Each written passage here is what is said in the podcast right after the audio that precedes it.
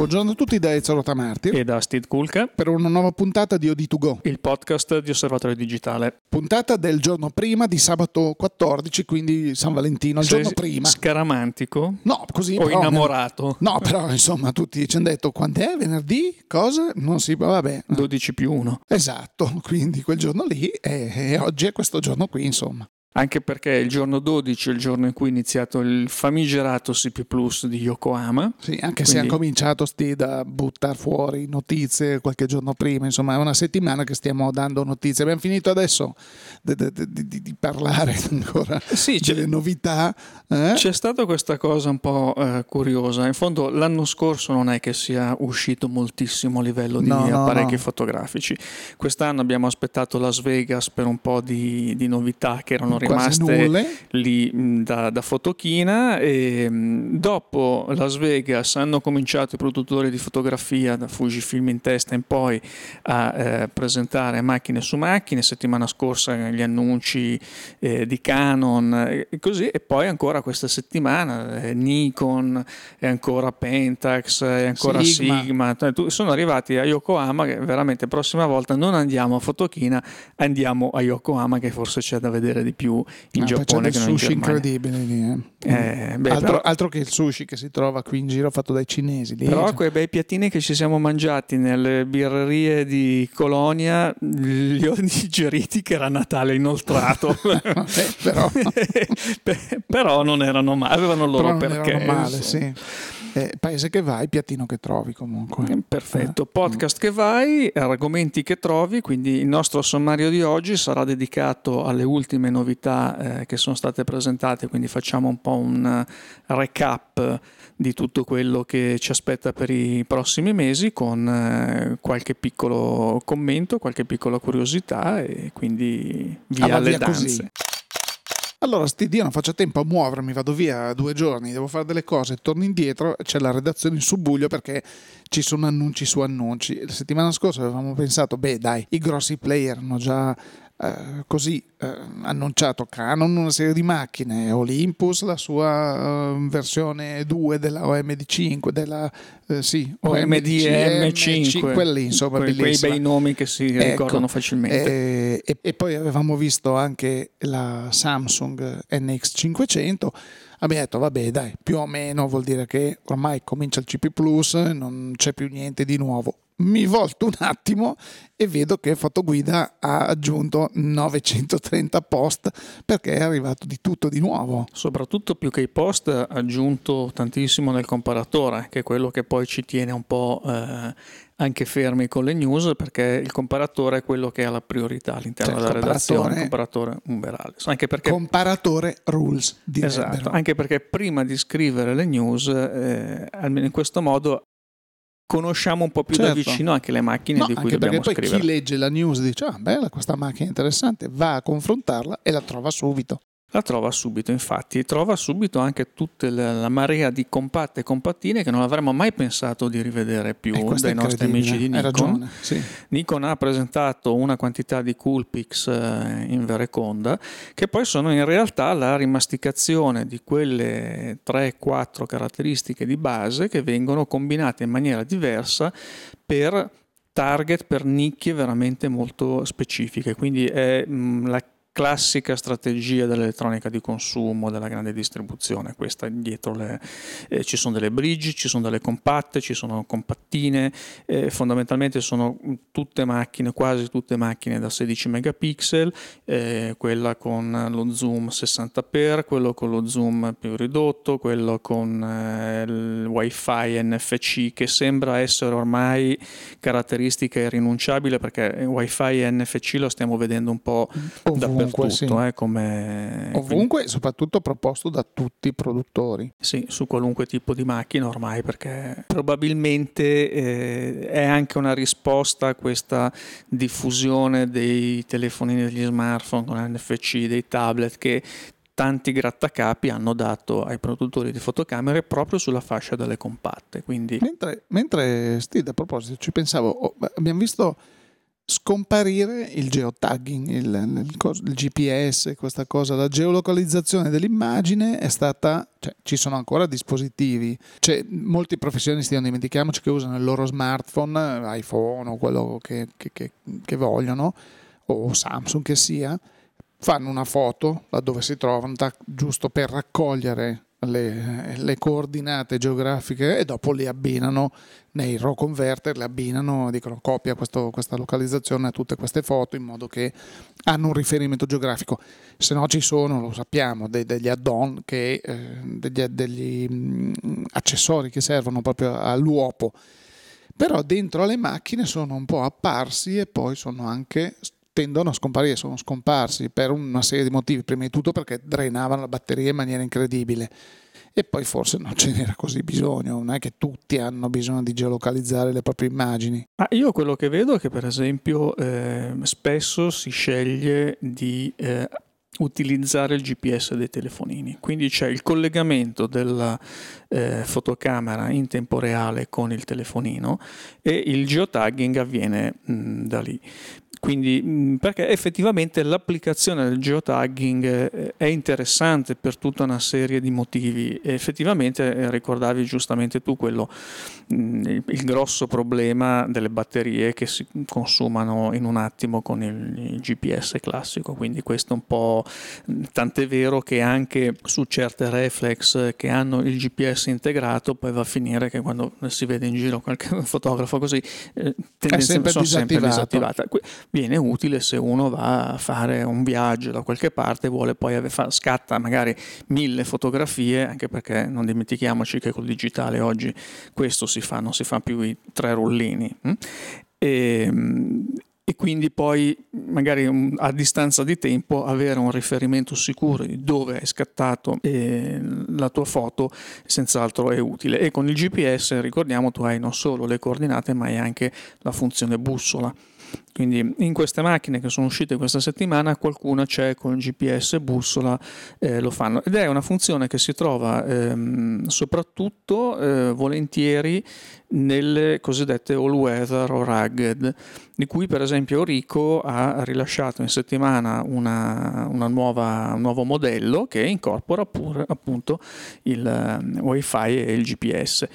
Ma tornando a Nikon, Ezio, diciamo che al di là del festival delle, delle compattine, la, delle bridge, sì, delle bridge dove la, si sono allineati tipo al 60x, ormai il mercato delle bridge, se non hai un modello con lo zoom 60x non sei nessuno, diciamolo, quindi ormai tutti i più grossi hanno a disposizione una, una macchina con uno zoom 60x. Eh, sono delle macchine che hanno una notevole richiesta, noi lo vediamo perché proprio il comparatore, eh, grandi, dati, grandi richieste sì, vengono sì, fatte proprio sulle bridge, quindi è un tipo di macchina effettivamente pratico che ha una serie di eh, vantaggi rispetto ad altri modelli, quindi per un certo tipo di fotografo, per un certo tipo di applicazione senz'altro è molto molto valido. Dicevamo di Nikon che eh, oltre tutte queste eh, macchine di fascia bassa, ha presentato soprattutto la eh, versione astrofotografica della D810, quindi la D810A. Erano quasi tre anni che non vedevamo uscire sul mercato una macchina dedicata all'astrofotografia, perché l'ultima era stata Canon con la D60A, Canon che prima ancora credo ci fosse stata la, la 20D eh, e, 20DA, da 20DA sì, sì, e, e null'altro. Anche allora si parlava di un modello con eh, fondamentalmente senza il filtro eh, anti-alias e quindi permetteva di, mh, mm, così, di posizionarla sul vostro telescopio ed avere delle immagini più nitide. È una nicchia di mercato, certo, Canon l'aveva, l'aveva eh, cioè questo non vuol dire che se uno ha una, una fotocamera non può collegarla al, al, proprio telescopio, no, certo che può farlo, però diciamo queste macchine erano eh, pensate specificamente per quest'uso, tant'è che addirittura quando avevamo presentato la 20D c'era una fotografica a Milano, che era questo evento, settimana, evento di Canon, e allora si teneva addirittura dove c'era lo spazio forma per chi ha avuto modo di vederlo su una terrazza e c'erano questi telescopi della Celestron, credo, con queste macchine facevano delle foto da Milano quando tutti dicono ma cosa vuoi vedere il cielo di Milano? Invece c'erano delle sorprese delle foto meravigliose con queste macchine che appunto avevano queste capacità erano specifiche per la ripresa astro- astronomica però è una nicchia. Il fatto che un produttore come Nikon si ributti in questo mercato con una macchina di grande perché là parlavamo con le Canon parlavamo di 12 e poi di credo 16 megapixel, qui parliamo di una macchina da 36 megapixel, eh, quindi credo in grado di dare dei risultati meravigliosi. Sì, qui la, diciamo, la differenza rispetto alla macchina normale risiede soprattutto nel filtro all'infrarosso. Eh, le macchine digitali normali hanno sempre questo filtro che taglia le frequenze dell'infrarosso perché eh, l'elettronica è sensibile all'infrarosso e, e in questo modo eh, noi riusciamo ad avere un'immagine corrispondente a quello che vediamo con i nostri occhi. Questi mh, addirittura poi ci sono delle modifiche che vengono fatte, delle customizzazioni sulle mh, reflex eh, digitali normali, qualcuno che magari ha un vecchio terzo quarto corpo, eh, magari lo fa di togliere il filtro all'infrarosso proprio per andare a fare la fotografia all'infrarosso, quella che una volta si, uti- sì. si, utilizzava una pellicola apposta, esatto, ecco, sì. sensibile all'infrarosso, e in questo caso basta semplicemente togliere, togliere questo filtro, togliere sì. questo filtro fisico che è montato davanti, davanti al sensore. Sì. Perfetto. E nel caso del, della D810A e di queste macchine apposta per l'astrofotografia, il filtro all'infrarosso lascia passare le frequenze dell'idrogeno. Quindi, siccome le stelle, le nebulose, i corpi stellari, diciamo tutto quello che non è planetario, eh, è, è, emette radiazione frequ- nelle frequenze dell'idrogeno, eh, chiaramente un filtro che lasci passare questa radiazione permetterà di acquisire del segnale in più. In questo caso è eh, ovviamente noi andiamo a ottenere un'immagine virata un po' più sul rosso perché Ovvio. apriamo eh certo, quella certo. finestra che altrimenti eh, non ci sarebbe. E poi l'altra, eh, l'altra, particolarità di queste macchine è che sono appositamente preparate per eh, le esposizioni lunghe. Soprattutto la D810A, che è una macchina 36 megapixel full frame, quindi comincia a esserci una elevata densità eh, di pixel sul sensore, non come la 5DS di cui abbiamo parlato la scorsa settimana, però i problemi cominciano ad essere quelli, quindi cominciano ad esserci dei problemi anche di, di interferenze, eh, di rumore, tutta una serie di cose che solitamente è il firmware della macchina, quindi i processori di immagine, i famosi engine di immagine che si incaricano quantomeno di minimizzare.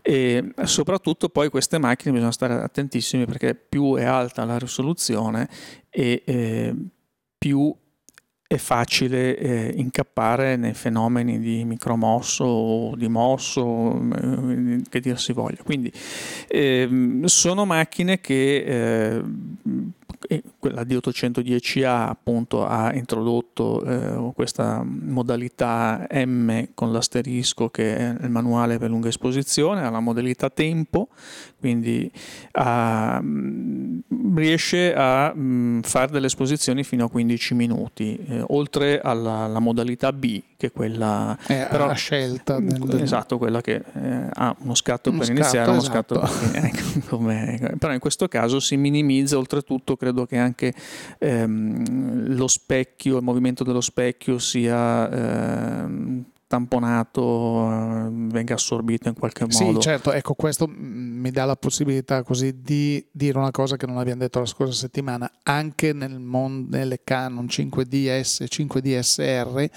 lo specchio è stato trattato in un certo modo proprio perché quando parliamo di uno scatto che ti porta dentro 50 megapixel e come stai dicendo tu il, il micromosso comincia a dire eccomi qua, esisto e mi faccio vedere, anche l'andata e il ritorno dello specchio deve essere controllato in maniera più che corretta perché se no induce lui stesso delle micro vibrazioni che poi dici eh, quando ingrandisci dici questo cosa è successo? Eh, per cui ecco sì sono tutti accorgimenti che ovviamente vanno tenuti presenti da, dai progettisti Sì, sulle lunghe, lunghe esposizioni, diciamo che il problema dello specchio è relativo perché certo. la lunga esposizione chiaramente ha bisogno si alza e poi prima ha bisogno chiude, di, di abbassa, certo. recuperare certo. in luce per un po' di tempo prima di esserci l'effetto dello specchio, però eh, effettivamente questa è una problematica che sulle alte risoluzioni e stiamo vedendo che ormai la tendenza ha ripreso la tendenza alla, agli elevati megapixel eh, è, un, è, un, problema che i produttori dovranno affrontare. Viene molto... I produttori più che altro anche, anche agli utilizzatori perché dovranno, secondo me, cambiare un pochino ripensare il modo di fare le foto perché noi abbiamo un amico carissimo che vive in America che ha già detto sì sì sì sì non vedo l'ora di comprarmi una 50 megapixel lui fa dei bellissimi paesaggi e così però secondo me quando andrà a casa le prime volte e ingrandirà dirà oh porca miseria ci saranno del bisognerà adattare il proprio modo di fotografare a, a, all'utilizzo di queste macchine Diciamo che qui hanno un vantaggio quei produttori eh, di mirrorless eh, che hanno alle spalle una vera esperienza di produzione mirrorless, quindi lasciamo stare Canon e Nikon, ma tutti gli altri, sì, pensiamo a Sony, sì, pensiamo sì, a Fuji, pensiamo a Olympus, perché effettivamente pensiamo alla stessa Samsung.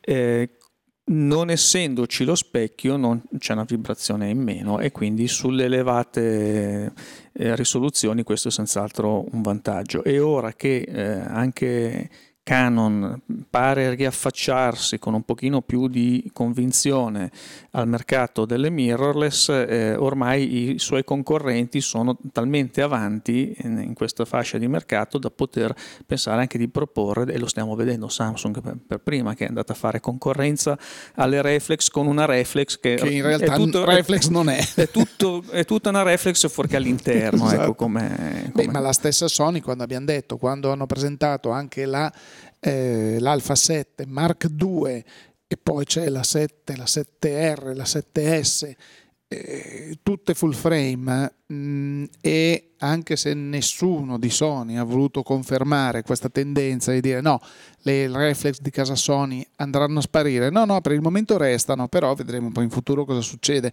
perché loro hanno ormai un parco macchine, un parco ottiche importante, tutto mirrorless e a questo punto tutto full frame. A questo punto uno dice perché devo andare a prendere una reflex? E qui si potrebbero aprire dei dibattiti, però il, concetto, la tendenza è che un anno e mezzo fa eravamo qua a dire ma le mirrorless, boh, boh, chissà, o due anni fa, mentre adesso hanno proprio una strada spianata e stanno correndo boh, alla grande. Sì, vedevo i dati di vendita dal, dallo scorso anno. Ehm, ok, eh, le, mir- vendite di mirrorless rappresentano il 7% del mercato. Quindi Adesso? Ade- nel 2014, che voglio dire, non è una grande cifra. Comincia a diventare una cifra eh, interessante se si pensa che il, nel 2013 rappresentavano il 5% del mercato, quindi abbiamo un 40 e passa per cento di crescita. Di incremento, sì. Quindi eh, bisogna considerare anche eh, queste proporzioni quando si sì, studiano beh, i numeri. Così come, adesso non ricordo i numeri, eh, forse tu li ricorderai, ma quando abbiamo guardato le statistiche CIPA e che parlavano delle compatte mh, solo due anni e mezzo fa, nell'epoca di Natale, così la compatta era ancora un oggetto che si regalava. Così. Adesso cosa è scesa da fatto 100 quello che era due anni fa, adesso cosa sono? A 20, eh, a 20 hanno, hanno, prodotto l'anno scorso hanno prodotto tipo 29 milioni di pezzi contro i 100 e passa cioè, milioni ecco, dell'anno prima. Dire, che, sono... era, che, era, già un anno di crisi. Ecco, quindi. quindi. ragazzi, un, un, una caduta libera Così come eh, noi stessi abbiamo detto, ma le mirrorless forse non vanno molto bene in, in Giappone, in Asia, così, perché non hanno successo negli Stati Uniti e in Europa? Eh, poi sono cambiati i tempi, sono cambiati i modelli, i modelli si sono evoluti e i numeri stanno comunque andando in quella direzione.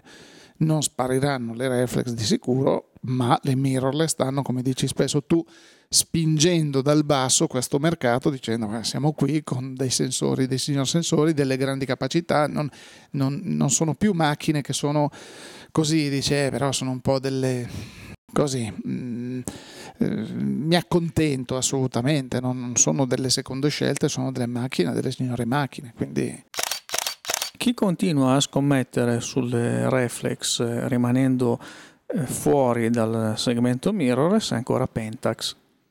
Pentax è un produttore storico, eh, assorbito poi da Rico. Eh, Rico è il marchio che poi rimane per le macchine di fascia bassa, per le all-weather e compagnia cantante, mentre invece Pentax rimane per le reflex e le medio formato. Um, Yokohama è stata presentata la KS2, quindi è la versione praticamente della KS1 che avevamo visto a Fotochina, eh, che era quella mh, mm, reflex simpatica dove eh, vi ricordate venivano usati LED esternamente sul corpo macchina come indicatori di interfaccia, quindi un modo alternativo, una strada che è stata esplorata eh, da Pentax su questa macchina che rimane comunque in catalogo, la KS1 continua a rimanere, la KS2 eh, non la sostituisce sostituisce la complementa semplicemente con un corpo che è molto più tradizionale, con le sue ghiere, senza i LED, eh, qualche funzioncina in più, però l'impianto è esattamente quello. Eh, anche qui vengono proposti mm, tre colori di base, poi a richiesta ci possono essere tutta una serie di combinazioni. Sì, perché tra l'altro Rico e Pentax appunto si sono specializzati, ti ricordi quella, quella parete di eh, fotocamere di so, centinaia di colori che c'erano a Fotochina che erano molto, molto carine. Sì. sì, molto carino. Eh, effettivamente c'è una personalizzazione nel prodotto di massa con questi colori anche un po' mh, pazzi a volte. E diciamo che il problema di queste mh, scelte è un problema poi soprattutto nelle macchine a obiettivi intercambiabili, di eh, permettere all'utente di trovare con facilità l'obiettivo che desidera nel colore che desidera. Allora già è difficile trovare gli obiettivi Pentax, eh, punto. Mm, se li trovi, li trovi neri, magari li trovi bianchi di qualche kit, qualche cosa che è rimasto, ma se hai il eh, fucsia e, e, verde non ce la farai mai, capito? Però vedi, questa, questo è un segnale eh, molto chiaro sull'intenzione delle case, qualsiasi esse siano, a qualsiasi settore merceologico appartengano, perché quando tu sei per strada e vedi un'autovettura che comunque ha un costo diverso da una fotocamera, nonostante magari sia una utilitaria, però declinata in un colore, solitamente guidata da, non me ne vogliono, ma dal genere femminile, dalle, dalle signore, dalle ragazze, così, e vedi questo colore improbabile, che dici, ma dopo tu lo sai che quando vai a vendere questa, a rivendere questa macchina, ti chiederanno del denaro perché non, cioè, o trovi qualcuno che dice ah la voglio fucsia con le righe arancioni se no non avrà nessuno. Tu ti stai, eppure, eppure, ti stai riferendo a quelle smart Hello Kitty che passavano continuamente sotto l'ufficio fino a un po' di tempo fa. No no ci sono anche altre, altre vetture che sono di noti produttori non so, la Lancia piuttosto eh, che questo prodotto è, è coreano che comunque dà la possibilità al proprio cliente e dire guarda tu vieni qui con una mazzetta pantone e ti scegli il colore che vuoi e poi quando la arrivai a vendere una 500 fucsia metallescente sì, la 500 è una bella macchina che ha un successo così, però poi la devi vendere e dici ma cosa è successo qua? Boh. Collezionatele tutte. Esatto. Senti Ezio, poi ehm, parlando di macchine sempre compatte ma eh, di classe, diciamo, ehm, a Yokohama eh, sono stati presentati altri due modelli della Sigma eh, DP4. Ecco, Sigma, un, pro- un produttore, eh, spendiamo due parole, particolare perché Sigma nasce anche come produttore di ottiche e anche di grande qualità perché ha fatto dei salti veramente in avanti, dei balzi in avanti qualitativamente parlando incredibili. Poi è stato sempre, è stato sempre un marchio paladino del sensore Foveon e qualche anno fa, un paio di anni fa, presentò una macchina un po' bizzarra che era appunto la prima di, quest- di questa serie e la gente dice, ma mm, che macchina è questa? Invece con una impugnatura particolare, con questo obiettivo interessante che si pensava che a prima vista fosse intercambiabile, invece no. Sono come se fossero delle, compattone, non lo so, di qualità e qui abbiamo delle nuove declinazioni di questo sì, modello. Diciamo un po' la scelta che ha fatto Sony di presentare delle compatte di qualità. Qui diciamo che si è un po' mh, forse conclusa la gamma mh, di focali perché adesso noi abbiamo la DP04. Ecco come si differenziano appunto per capire. La DP1.4, la DP2.4, la DP3.4 eh, con focali differenti. La DP04 ha una, um, un obiettivo da 21 mm, diciamo corrispondente alla, al 35, 35 al formato a 35 mm, sì.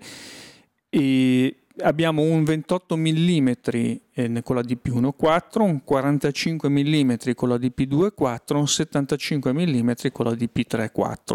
Volendo la DP3.4 eh, si può abbinare a un teleconverter sì, che porta, adattatore, adattatore sì. che porta 90 mm. Quindi diciamo che Quindi ci sono tutte dire, le focali fisse. Io sono eh, interessato a riprendere con un certo tipo di ottica, quindi con un eh, campo di ripresa di un certo tipo, scelgo un modello di fotocamera.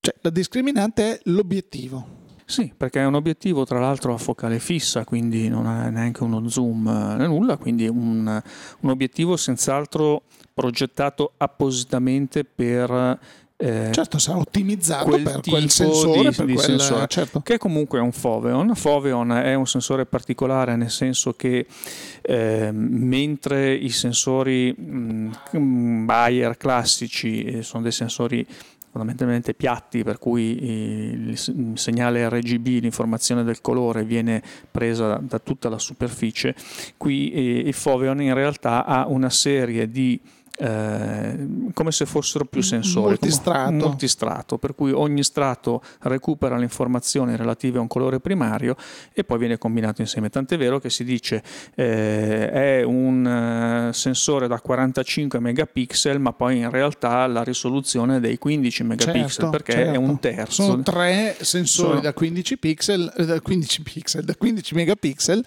eh, che insieme teoricamente fanno 45 megapixel, però poi il, i tre colori sì, mentre il sensore normale, quello a cui siamo abituati a vedere eh, sulle tutte le altre macchine, sensori Bayer, eh, se hanno 45 megapixel, eh, una risoluzione da 45 megapixel, tutti quei pixel sono utilizzati per l'RGB, qui invece ci sono proprio gli strati specializzati.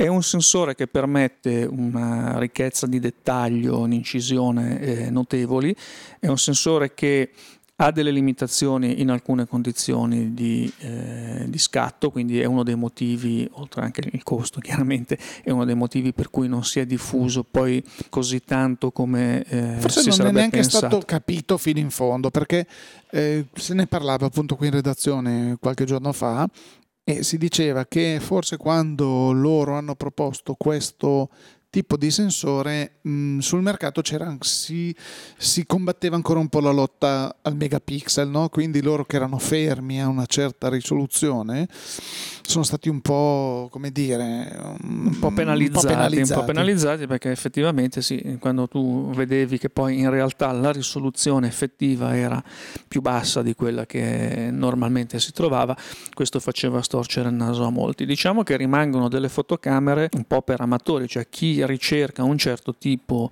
eh, di macchina, un certo tipo di, di qualità di immagine, che ha in mente un certo tipo di fotografia, con queste macchine si trova benissimo. Non a caso sono macchine che vengono utilizzate, mh, diciamo, come complemento a altri corpi che poi possono essere magari anche del medio formato, possono essere delle reflex full frame, quindi difficilmente eh, uno utilizza solamente questo tipo di, di macchina, però è un tipo di macchina molto molto molto interessante.